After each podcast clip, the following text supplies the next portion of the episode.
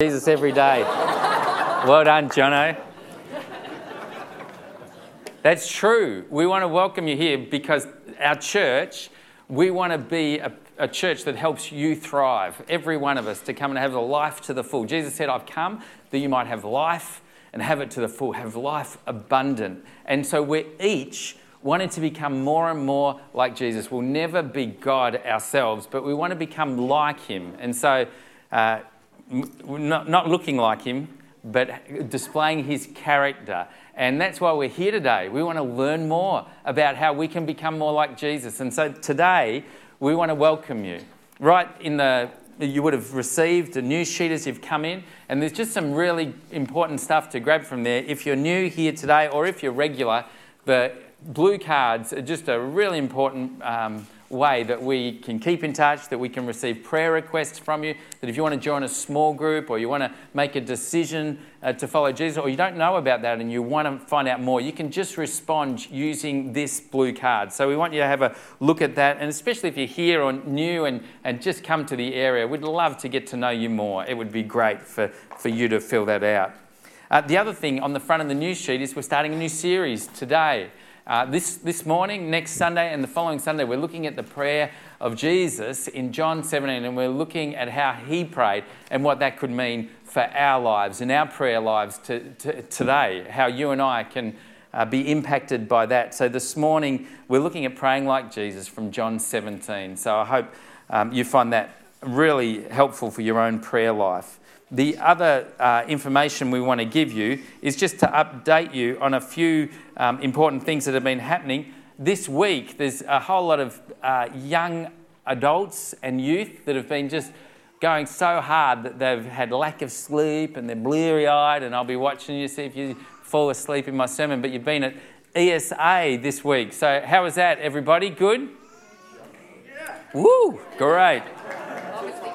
So we had we had over 30 of our people there, you know, uh, 14 leaders and, and youth as well on that camp, and they've just had a great time. And uh, we just are so excited to hear what's happened, and we want to find out more. So if you meet someone who was on that camp, find out all the great stuff that went on. Um, also, some of you have been praying, uh, and David and Barbara Kavanagh have been praying, and they just want to bring us a bit of an update on, on a prayer that they've been asking many people to pray for. So, David, why don't we welcome Dave? Good on. On behalf of my wife and I, I think I said that. right up, right up. I think I said that 40 years ago. um, I can't waffle on. 10 minutes? No, go. Okay. As you know, um, our daughter in law and son live in Oman. She was diagnosed with uh, breast cancer. She had uh, made operations and had it uh, removed, plus the lymph gland. Uh, and then yesterday or the day before, we got a message from Martin to say it is clear. Now, power of prayer, never underestimate because they said it was a miracle, it is a miracle, and uh, we praise Jesus for that. Mm. Great. Fantastic. So, thank you to everybody who prayed, and uh, that's just great to see. Now, I wonder if uh, Neil and Norma are here. Are you here this morning, Neil and Norma? Come, if you could just come down the front just for a minute. Why don't we welcome Neil and Norma?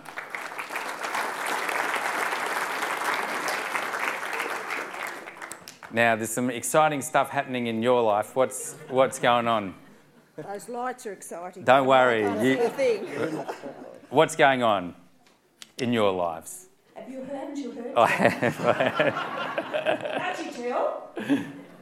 Well, we're engaged and we're about to be married in uh, two weeks, I think, John, isn't it? Yeah, two weeks. that's great. So that's next, not this Saturday, but next Saturday, the Anglican Church, Church in Yak. Um, so we're just so encouraged and we just want to pray for you. Now, after that, after they can just turn this one off, can't they? Why don't they just do that? After, after that, um, something else is exciting happening to you. So you're getting married, and then what's coming after that? What's happening now? Oh, don't you know what happens?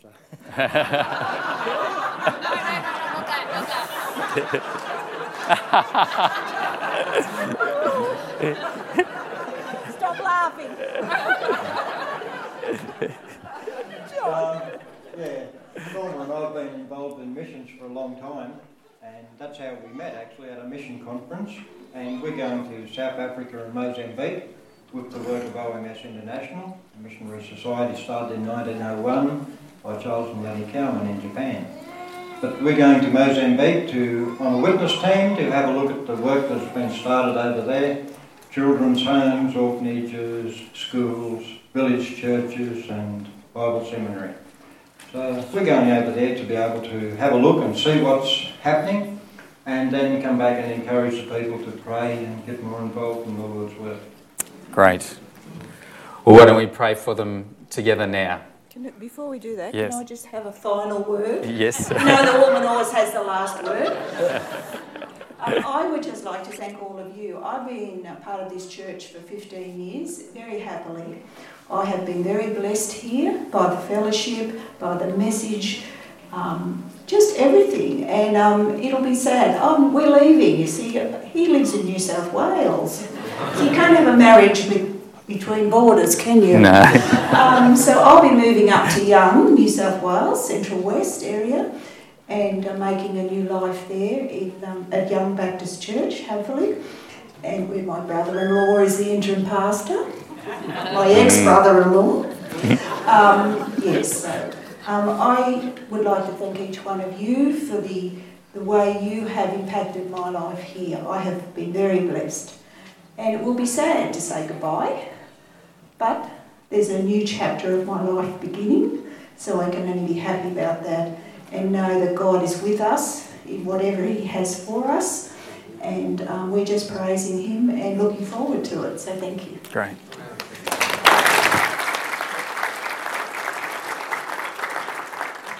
Now, is it okay if we pray now? Yes, John. Great. Let's pray. God, we thank you for uh, love. Thank you for marriage. Thank you for Neil and Norma. We just pray that you would bless them uh, in a couple of weeks as they get married. God, we pray it would just be a wonderful, wonderful day. And Lord, we thank you for your passion that you placed in them for mission. We just ask that their trip to South Africa would just be such a wonderful time. Lord, bless them, we pray, in Jesus' name. And Lord, we pray that this future that they have together in another part, uh, in, in New South Wales, in another church, would just be a wonderful new beginning for them both. In Jesus' name. Amen. Thank you, John. Great.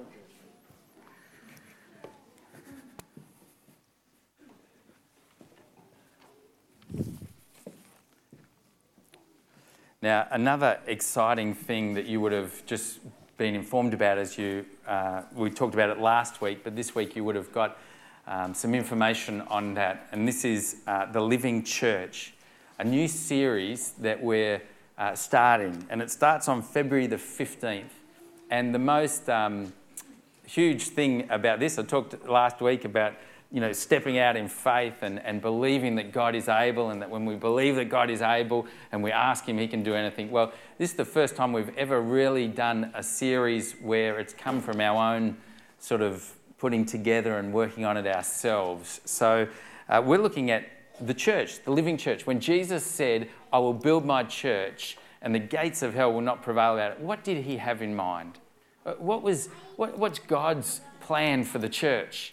How does he want us to live? I've met lots of people who don't go to church who say, I believe in Jesus and I love God, but I just haven't got any time for the church. Why would I ever go to the church? You know, many people in their minds have separated faith in Christ and the church. And I just think it would be great for us to look at the church together for, for six weeks. And the way we're going to do that is every Sunday morning and night, the same message will be preached. Then, midweek, there'll be small groups that will be uh, meeting together and studying material. On Sunday mornings, also, we'll be having kids' church on the same kind of theme. So, if you have kids, you can talk to them about what they learnt in kids' church as well. And youth, uh, the youth group as well, are really getting involved in that as well. So, it'll be a church wide series that is starting, and we're very excited about it. I think for anybody to know why they're here and their identity and who they are, will make such a significance to how we act on earth and for us to know what the church is all about, what God has in his mind for us. I think it's going to make a big impact. So, uh, during that time, we're hoping that everybody, as many as can possible, will be in small groups. And here's just some information about small groups that uh, we'd love you to just take in now. Let's watch this together. My name is John Nesner, and I have found the perfect small group. It took some searching, but I found a group.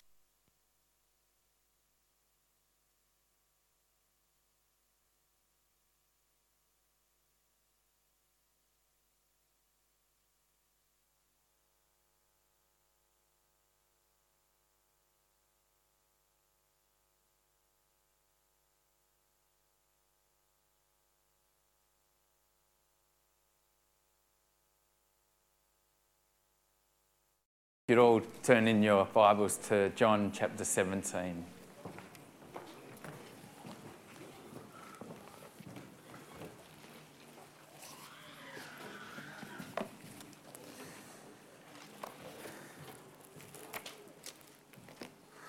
John chapter 17 and verses 1 to 5. After Jesus said this, he looked toward heaven and prayed. Father, the time has come. Glorify your Son, that your Son may glorify you. For you granted him authority over all people, that he might give eternal life to all those you have given him. Now, this is eternal life, that they may know you, the only true God and Jesus Christ, whom you have sent. I have brought you glory on earth by completing the work you gave me to do. And now, Father, glorify me in your presence with the glory I had with you before the world began. Let's pray together. God, we thank you that we're here today. Lord, we thank you for your word. God, we thank you that you modeled to us what prayer is like through John 17, through your prayer here, Jesus. Teach us today, God. Help us to know how we should pray. Our hearts are open, our minds are ready. Lord, speak to us through your word. We pray in Jesus' name. Amen. I wonder if you've ever had an experience where uh, you thought that you were doing the right thing.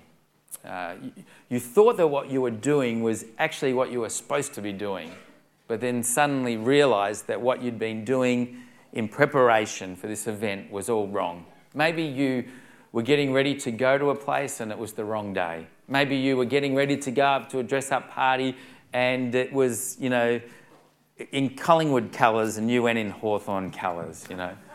But maybe you got there and just thought what you'd expected was completely wrong.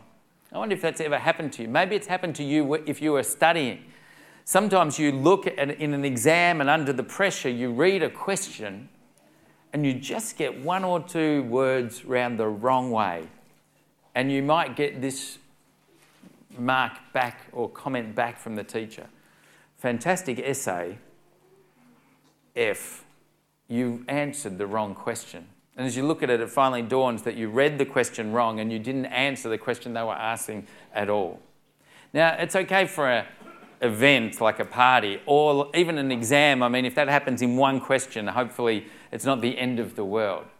But imagine if you had believed something to be true as a parent and you'd implemented that right through your parenting and it was wrong. Perhaps someone said to you, oh, children, they should be seen but not heard. And you heard that and thought, maybe I'll implement that in my home. And so you were very harsh on your children and you gave them the impression that they're only good when they're quiet, and you crushed their spirit. Can you imagine in years to come looking back on your parenting and saying, oh, I thought it was right, but it was wrong? I wonder what happened, what would happen, imagine if the way you thought you should live your life, you looked back and realize that you got it wrong. Imagine on your deathbed taking your last breath and going before the King of Kings and Lord of Lords and suddenly realized that the whole idea of why you existed and what you lived for was wrong. Like all of your life, you'd been climbing up a ladder right to the top, only to realize that the ladder was leaning against the wrong wall. Wouldn't it be drastic? And today, I think there are so many people that think they know what life is all about. They think they know why they're living. But I think this morning, as we look in this passage, we're going to find that often what people think life is all about is completely wrong. I mean, for example, I think many people today think that life is all about living a healthy life, you know, living well. And many of our prayers is God, oh, would you protect me and give me a healthy life? You know, please don't let me get sick. Let me live a healthy life. And the idea behind it is we want to get as old as we can and as far down the road of life without getting sick. So that when we're really old, we can still be fit and healthy, and then we die, and it's like we've had a fit and healthy life. And many people live as that's the reason, and they pray as that's the reason we live. You know, it's good to want a healthy life. Who wants to live a sick life? We don't want that, you know. But it's so it's not a bad prayer to pray that God, you would help us be healthy. But if that is at the very top of our hearts and what we're existing for, then we get sick and our world falls apart and God's let us down. There's something more I think that God shows us to pray about. Many people think uh, today, if we can just have enough to be able to buy what we want, to be able to go on a holiday if we need to, to be able to pay for things when we get into trouble, if we can be financially secure, if we can have more than enough, then that is going to be what we're living for. So we pray, God, would you provide for us? Would you give us whatever we get, you give to us? Would you help us be good stewards of that so we don't waste that and that we do it well and that you would give us all that we need to have the kind of life that you've you know, we can live. And this is good. I mean, uh, we do want to have enough to get by. But if that is the total uh, purpose of what we're living, just to have enough and to get by and to be able to be good stewards of what we're given, if that's what co- occupies our prayer life all the time, I think what we might find is when we get to our last days and we breathe our last breath, that we might have missed out on what God had wanted us to be praying and asking every day of our lives. Often, you know, I find myself with the kids praying, God, thank you for this great day. Pray you give us a good day tomorrow. And it's a good prayer. But if that's the heart of what we're praying for every day, a good day and a great day tomorrow, if our comfort, if our security, if our protection so that we live a safe life is what we're praying for, I think we might find that when God challenges us or we're under pressure and we're stressed and, we've, and, and in that time, we might miss what God really wants more than anything else in our lives and for us to pray. So, how, how can we, what should we pray for? Uh, what, what would Jesus want us to pray for? The truth is, Jesus prayed. He prayed. He prayed often. He, he, he prayed because intimacy with his Father was so important. So while he was on earth, we often find that Jesus, in the midst of busy times, would withdraw to pray. There were times when he prayed on a number of occasions, right through the night. Uh, Mark chapter 1 and verse 35 says, Very early in the morning, while it was still dark, Jesus got up, left the house, and went to a solitary place where he prayed. He prayed early in the morning, we find. He prayed. And his prayer life was such that other people noticed it. In fact, the disciples were so impacted by the way he prayed that instead of saying, Lord, teach us how to do those miracles, you know, or teach us how to do, you know, preach like you did, they, they said, Lord, teach us how to pray. And this morning, as you and I are here today, wanting to live our lives the way God has, has created us to live, and wanting to live it in such a way that our lives would be lived the way He wants us to. Uh, this passage couldn't come at a better time for us because we see what's right at the heart of Jesus, what He's praying for most at this time, what He's desiring most in this prayer. And if Jesus desires that, surely that's something we can pray for each day of our lives. So this morning, new series called Praying Like Jesus. And over the next three weeks, we're going to be working through John 17. And uh, R. Kent Hughes, in a commentary, writes this uh, John 17 is one of the greatest chapters in the Bible, and certainly one of the most treasured. Some refer to it as the holy of holies of sacred scripture. Uh, the, the revelation of the inner sanctum of Christ's heart as he bared his soul in a final public prayer to the Father before he stepped out into the night and onto the cross. Philip Melanchthon wrote, uh, who, along with Martin Luther, was the renowned intellect of the early Reformation, said, There is no voice which has ever been heard, either in heaven or in earth, more exalted, more holy, more fruitful, more sublime than the prayer offered up by the Son of God Himself. As we look at John chapter 17, we're going to be seeing the Son of God praying to the Father. And we're going to be seeing prayer and, and the Godhead, the Son, praying to the Father in all its glory and we will together learn so much about prayer. And this chapter divides easily into three logical sections. Um, in verses 1 and 5, Jesus prayed uh, for himself. In verses 6 to 9, he, he prays for the apostles. And in verses uh, 20 to 26, he prayed for the church in the world. And we're going to be looking at these um, different sections in the coming three weeks. And it'd be great just to read through this at home on your, uh, on your own. What was Jesus praying for? Before we get to that, what, what was so important to his heart? It's important to know the context of where we are. Through John, if you just flick back a couple of chapters to John 13, we see in the upper room Jesus washing the disciples' feet and sharing with them. And he's saying, uh, You know, I'm, I'm teaching you a new commandment uh, love as I've loved you, and he teaches them about servanthood. And then he, he continues to teach them different things. He says, Judas, you're going to betray me. He, he uh, points out that Peter's going to deny him three times.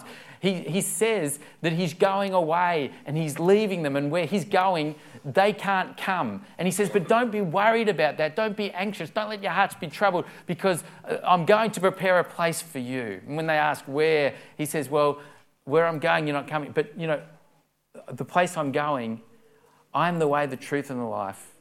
And the only way to come is through me.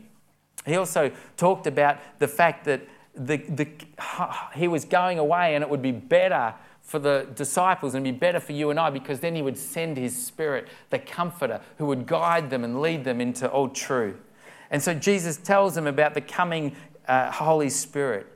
And then in John 15, he talks about how the disciple, he's the vine, they are the branches, and that if they remain in him, they'll bear much fruit. So he's teaching them about loving Jesus and remaining and abiding in him. He says that if the world hates you, bear in mind that it hated him first. He was preparing them for what might lie ahead. And in verse 16, chapter 16, he says in chapter 16 that their grief that they're about to experience is going to turn to joy. And at this time, it's going to be hard, but in a little while, they'll, they'll see the purpose of what's about to take place. In verse 33 of 16, just prior to this chapter, Jesus explains why he's told them what he has. He said, I've told you these things that I've been teaching you, uh, so that in me you may have peace. In this world you will have trouble, but take heart. I've overcome the world. He was preparing them for all the trouble that came ahead and saying, knowing whatever comes, in me you can have peace. Trusting in me, looking to me. Take heart. I've overcome the world. And as we open up this passage, Jesus now pauses in the midst of this crucial time, the night before he was betrayed and, and, and crucified the following day on the cross. When, the night when he was betrayed, just before he was crucified, right in the midst of all of this happening, he prays. And I just think just that right up is a very important thing. Jesus was no teacher who just teach, taught and didn't pray. As he taught, he prayed. And he prayed to God that people would understand what he was teaching. He prayed. He mixed his teaching with prayer. And right in the midst of his ministry, it was saturated in prayer. And that's something worth us looking at. Because Jesus, who was the Son of God, who was one of the three, God in one, prayed to his Father. And he paused at the most important times. And for you, whatever you're facing today, whether it be a mountain that seems overwhelming, like the cross must have been to Jesus, or whether it be a joy that you're facing right in the midst of life, let prayer be the constant of your life as you learn, be a prayer, prayer as Jesus was. As we look in this passage, it just simply begins like this. After Jesus said this, he looked towards heaven and prayed Father, the time has come. Glorify your Son, that your Son may glorify you. Right here, the very first verse of this section, Jesus just reveals exactly what is at the top of his heart. Jesus' desire above all else was that his life would bring God glory. That his life, that everything that he did would bring glory to God. That the way that he lived in these final hours, through the way that he faced the cross, would bring glory to him. God had, uh, Jesus uh, on earth had brought glory to God through his teaching, through the miracles that he'd done. And uh, all through the book of John, there's this phrase that's constantly reappearing. His time had not yet come. Jesus said, Look, my time has not yet come. Over and over, as the book of John unfolds, this phrase keeps coming up. And here in John 17, just before the cross, Jesus says, Father, the time has come. Right now, as I'm ready to face the cross, this is my prayer God, glorify me so that I may glorify you. Lord, bring glory to me in this moment, uh, all that I'm about to do, so that you, Father, might be glorified in everything. His life, Jesus' prayer, Jesus' longing was that his life would bring glory to God. We can pray for health. We can pray that God would provide for our needs. We can pray that God would keep, bring safety to us and protect us. But above all else, God's prayer was not for his own welfare, but for God's glory.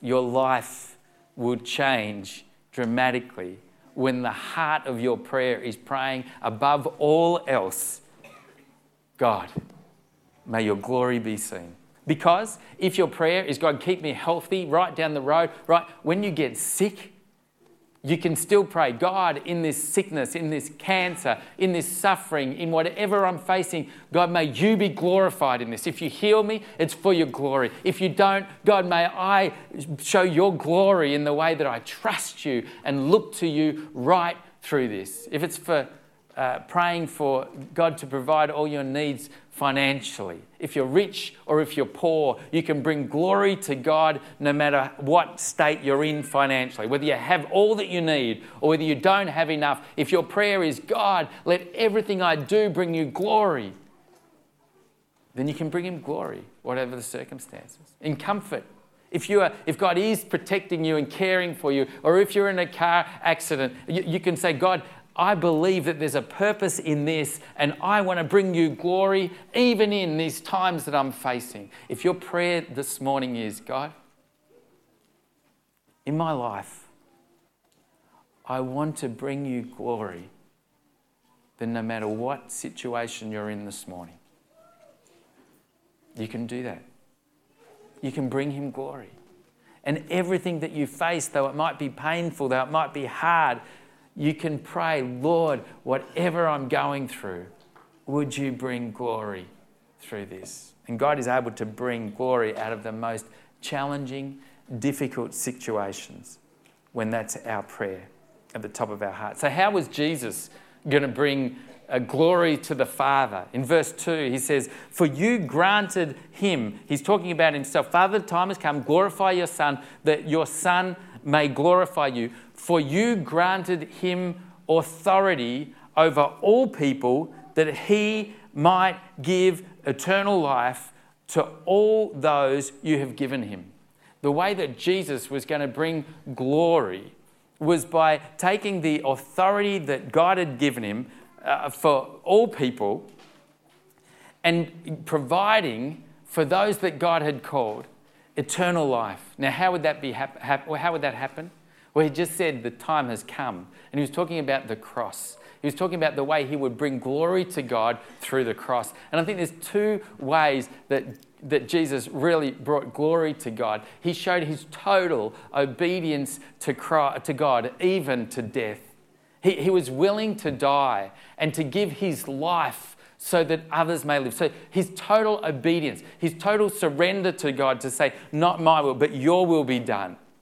This was incredible. So, the way he bought glory was through obedience to God.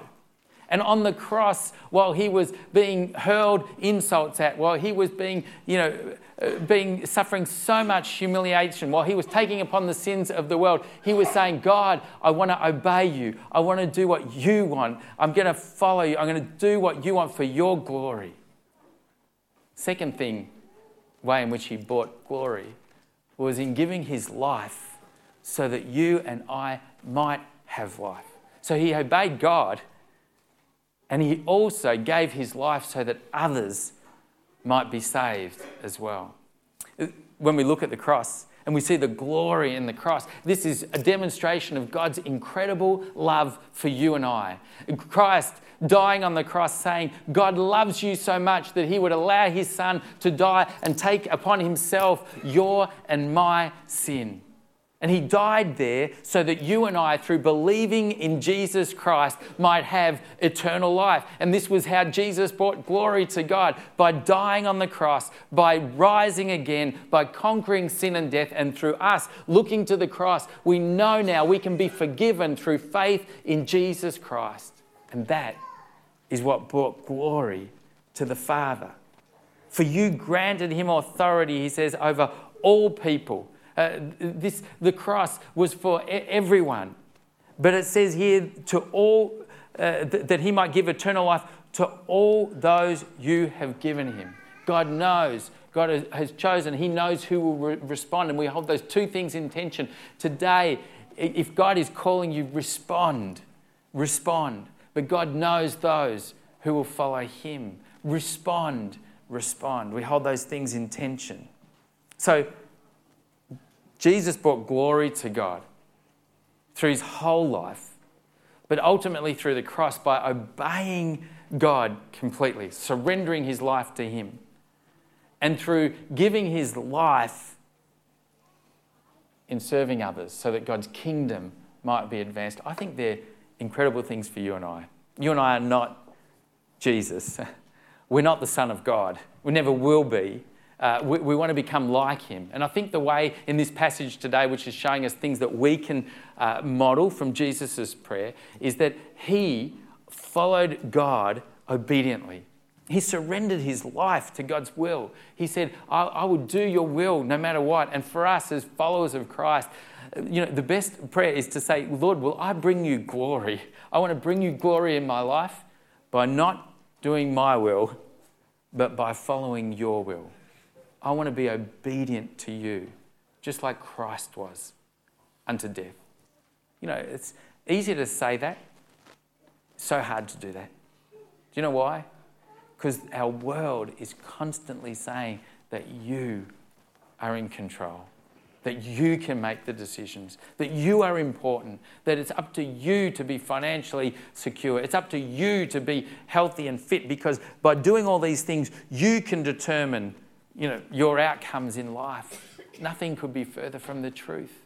You can eat and be as healthy as you can, but tomorrow you can uh, face uh, illness and suffering. You can think you have it all together, but the financial market can crash it all down. Our, our strength and our security is found only in God who made us and through total surrender to Him. Yet the world who doesn't believe in God and doesn't bow the knee to Christ as Lord will do everything to try and say that you are Lord, you are God, you are in control. Jesus submitted, although he was God, he submitted obediently to the Father even to death. And this brought God glory. Your life surrendered to God will bring him glory. The second thing I think is your life, as Jesus surrendered his life for the benefit of others, your life lived for the benefit of others will bring God glory. Now, not just for the benefit of others, I mean, not just doing nice things for people, you know, um, for no reason, but if you are living your life for the benefit of others so that they might know Jesus, so that they might come to understand God's purposes, God's plans, then that brings glory to God. So when you pray, Oh God, may my life bring you glory. May I bring you glory by obeying you no matter what.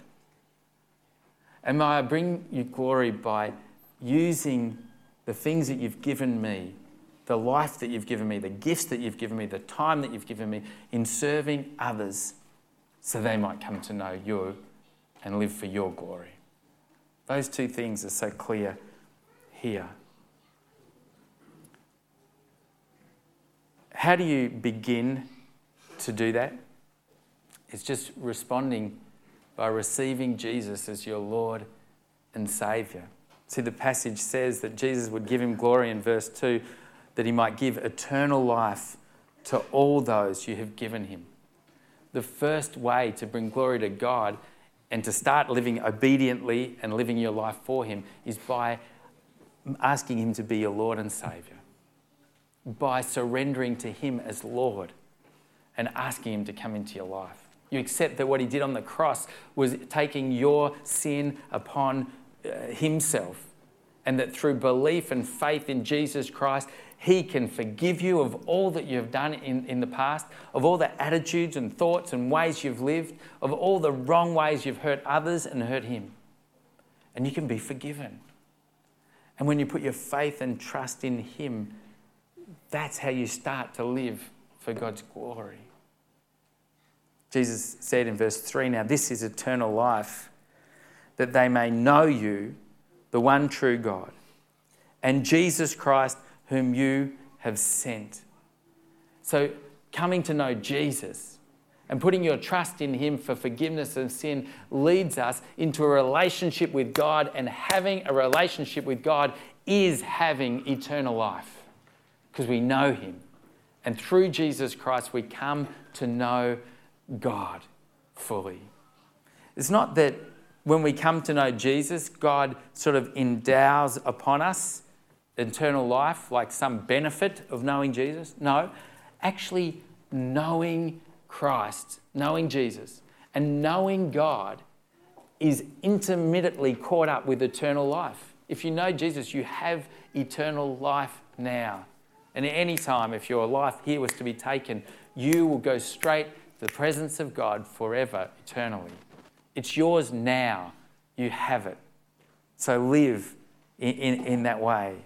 Jesus' purpose was to bring glory to God through the cross so that everyone who believes in him might have eternal life. And eternal life is knowing God and Jesus Christ. So the question for us is how can we live uh, for the glory of God? It's through obeying God and it's through living our lives for others. And the way we begin to obey God and live our lives for others is giving our life to God in complete surrender, putting our faith in Him through Jesus Christ. When we do that, we receive eternal life. In verse 4, Jesus prays, I have brought you glory on earth by completing the work you gave me to do. If you have an NIV Bible, why don't we just read that together again? Verse 4 I have brought you glory on earth by completing the work you gave me to do. It's a beautiful verse.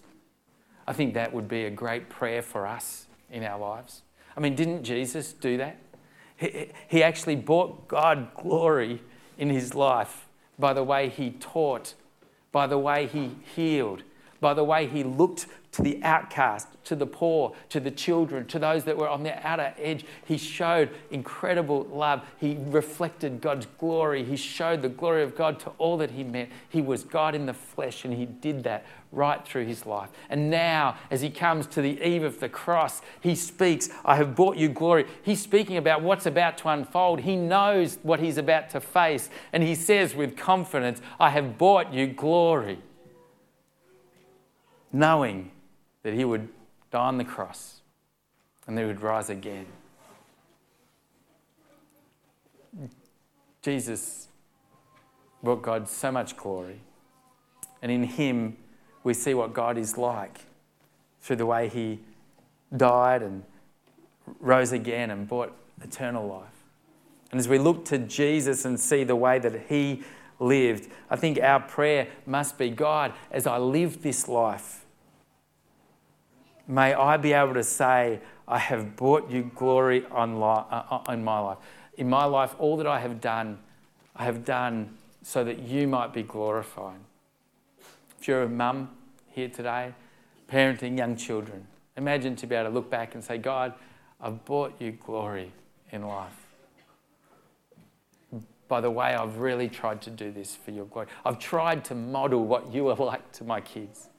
Dads, as you've looked at your children and tried to help them and encourage them in their life? W- would it be that one day they, you would be able to look back and say, God, I've, in parenting, I've really sought to you, do your work and bring your glory.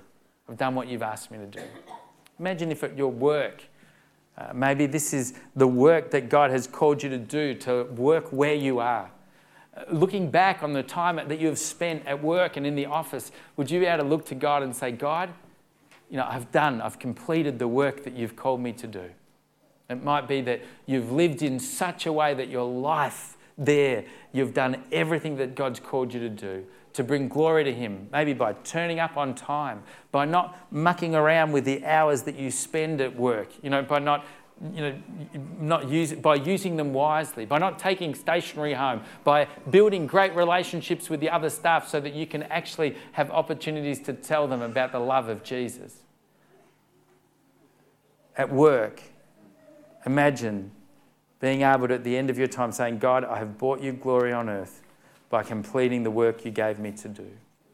When it comes to uh, our prayers for our neighbours and our friends and people that don't know Jesus, wouldn't it be great to say, God, I have brought you glory by doing the work you've called me to do? When you've asked me to speak, I've spoken. God, when you've asked me to invite a friend or to pray for a friend or to do that, I've just continued to pray and cry out. And God, as I look back, my life has brought you glory because I've completed the work you've called me to do. Now, many people look at a verse like this and say, oh, What work has God called me to do? You know, what is that big thing that God's called me to do? And, and I reckon there's something that God's called each and every one of us to do in our life here. It's to become like Jesus. It's to read his word. It's to pray. It's to grow in character so that we can become more and more like Jesus.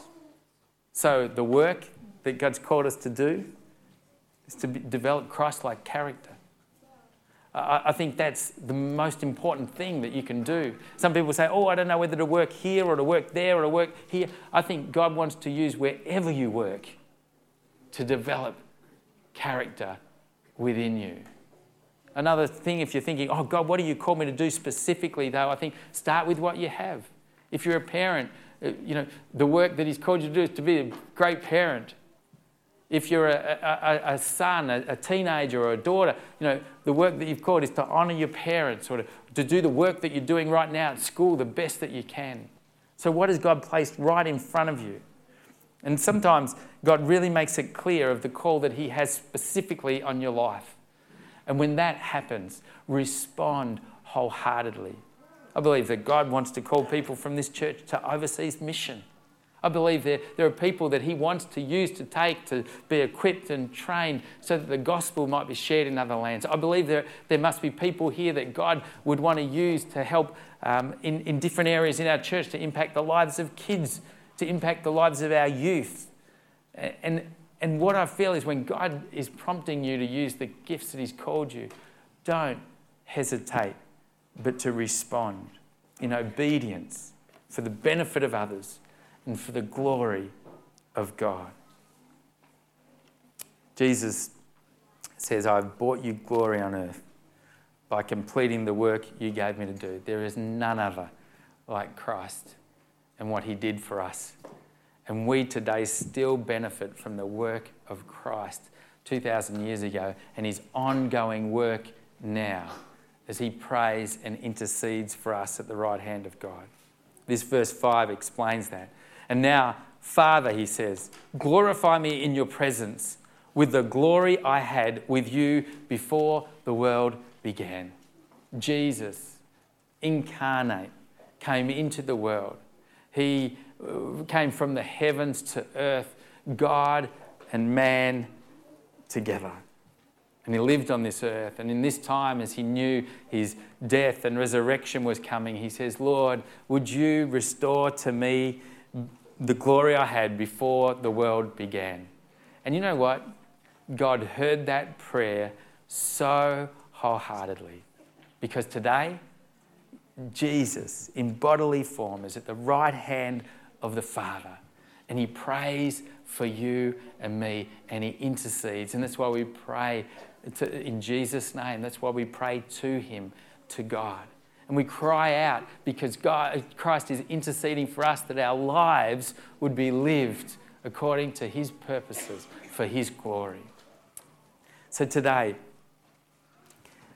I think if you want to climb a ladder that leads up the right wall, if you want to give your life, in, live your life in such a way, a great prayer that you could pray uh, every day is God, whatever I'm doing today, whether it be in the midst of the most difficult challenges or whether things are just going wonderfully along, God, may my life bring you glory. May my life bring you glory in all that I do. And as you do that, and you wonder how your life can bring him glory, be obedient to everything he tells you to do. Read his word all the time, study it, find out what he's asking you to do and how he's asking you to live, and read it and live it. Be obedient. That will bring him glory every single time. And live your life for the benefit of others, for the kingdom of God. Find God, what are you wanting me to do with my one life here that will benefit others and help them know God's glory. As we come now to finish, I'd love us to pray together. And I'd love us to pray that God's glory would be seen in our lives, in your life.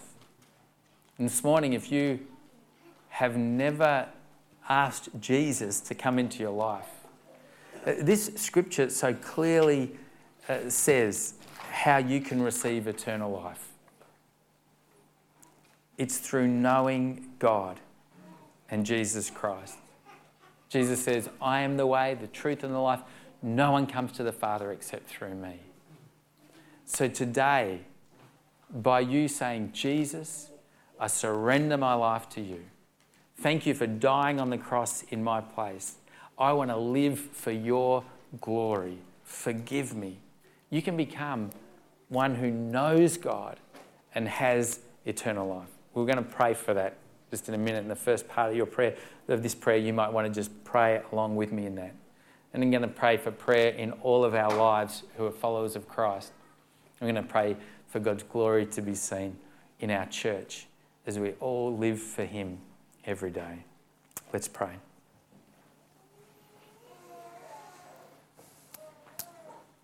God, there are so many things that we could live for. So many things that we could think we were doing the right thing by living in a certain way. But here, God, you have shown us what you care about most that our lives would be lived for your glory.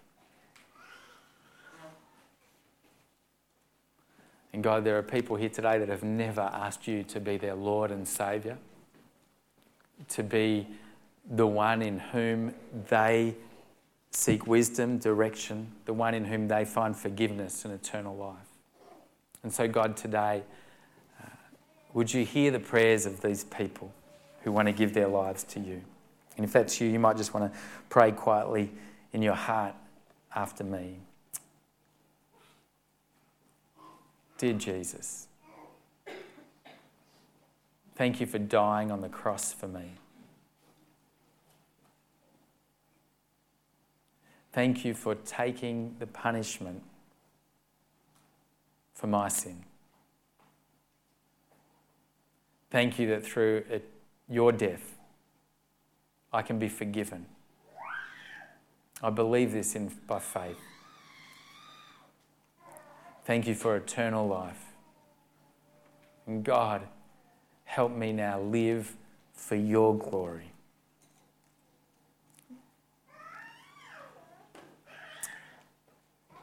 God, for those who have been Christians for a long time and who are here today, we, we want to pray together. We lift up our hearts to you, God, that you would help us to live every day intentionally for your glory.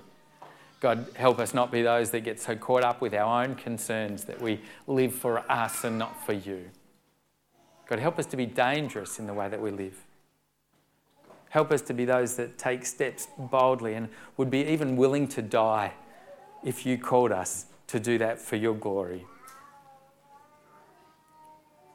God, help to give us courage to trust you, whatever we're facing now, and to live for your glory.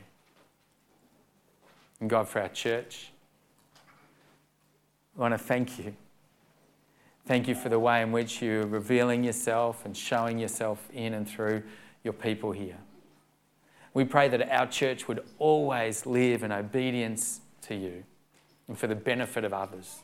God, may we always be those that are looking and going out, just like you sent your son into this world. May we go out into this community each and every day and every week locking eyes with people that don't know you. And God, may we live in such a way that you are glorified through our lives and people want to know you, risen Lord Jesus. Oh God, be glorified in our church, we pray. In Jesus' name. Amen.